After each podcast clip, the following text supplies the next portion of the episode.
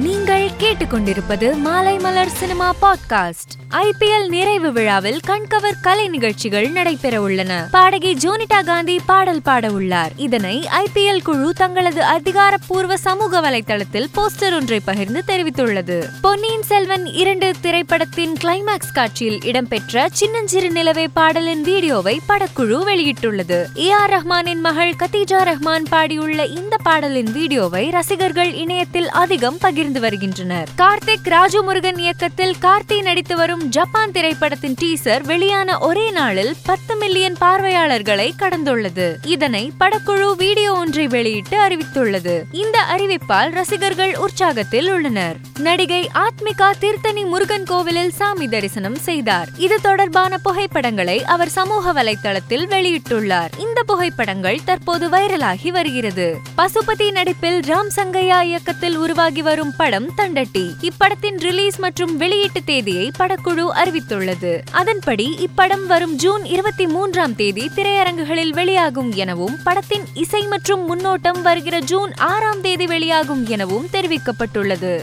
கௌதம் வாசுதேவ் மேனன் இயக்கத்தில் கடந்த இரண்டாயிரத்தி ஆறாம் ஆண்டு வெளியான படம் வேட்டையாடு விளையாடு. இதில் டிஜிபி ராகவன் என்ற கதாபாத்திரத்தில் கமலஹாசன் நடித்திருந்தார். இப்படம் அன்றைய சினிமா சூழலில் ரசிகர்களை திரும்பி பார்க்க வைத்தது. இந்நிலையில் வேட்டையாடு விளையாடு படம் ஜூன் மாதம் திரையரங்குகளில் புது பொலிவுடன் ரீ ரிலீஸ் ஆக உள்ளதாக கூறப்படுகிறது. இதனை ரசிகர்கள் இணையத்தில் கொண்டாடி வருகின்றனர். மேலும் செய்திகளை தெரிந்து கொள்ள மாலை மலர் டாட் காமை பாருங்கள்.